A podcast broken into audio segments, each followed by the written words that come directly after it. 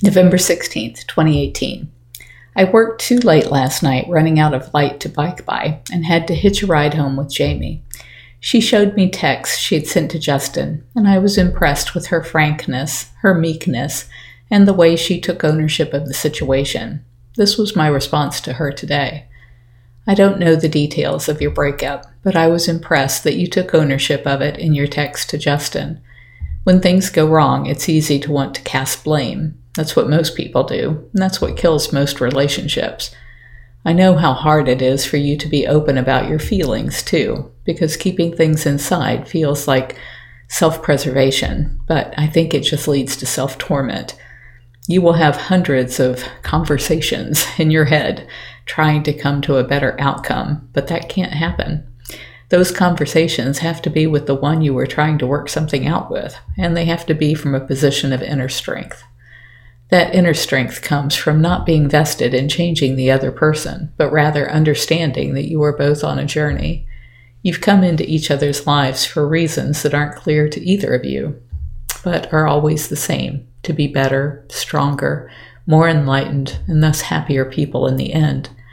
I think the same is true of the animals we meet along the way, too.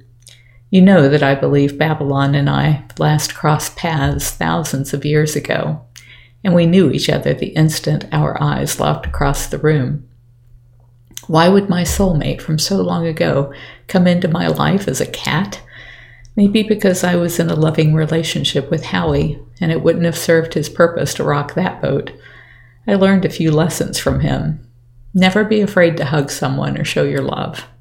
Be watchful over those you love and try to protect them and serve them. Look beyond the obvious. I was so sure I knew his medical condition and his lizard habits so well that I wasn't alarmed at all at the fact that he was always sharing my water with me, even though he had plenty of fresh water daily. He would always be pukey for a few days after eating a lizard, so this didn't seem any different until he started acting like he couldn't see well.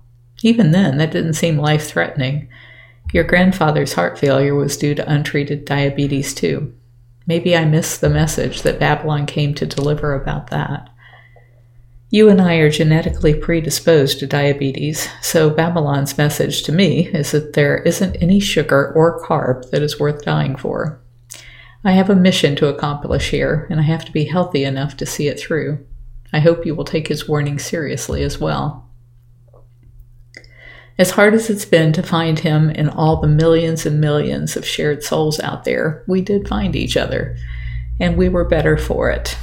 I think I helped him overcome the anxiety of being alone to an extent, because whenever I traveled, he could count on you, and that had to give him some sense of security. Your text to Justin was just the first step in the healing process. Who knows how it will go, but I'm proud of you for taking that first step. It doesn't matter if you end up back together so much as it matters that you become comfortable with your eternal nature. I want you to be able to see relationships for what they are. They are not final, not even in death. I think in between lives we get to see the whole picture, and then we grant the universe the right to obscure it to us so that we have the great pleasure of learning and growing each time around. I am at peace because I know that everyone around me is doing the best they know how at this point. I love my brother, regardless of what he's done, because I know we both came into each other's lives to learn important lessons. I love my mother, even though she's always loved Chuck more, for the same reasons. I can't say that I love Joe, but I actually don't harbor any ill will toward him either. Had he not been so outrageous in his treatment of animals and in flagrantly breaking the law, it would have been much harder to bring society forward in their recognition that animals are not for us to use for our own egos. I hope you can achieve that same level of peace by accepting the fact that whatever is happening now really is leading all of us to be better, stronger, more enlightened, and thus happier. I love you.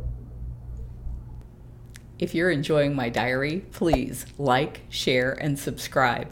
You can find other ways to connect to me over at bigcatrescue.org forward slash carole.baskin.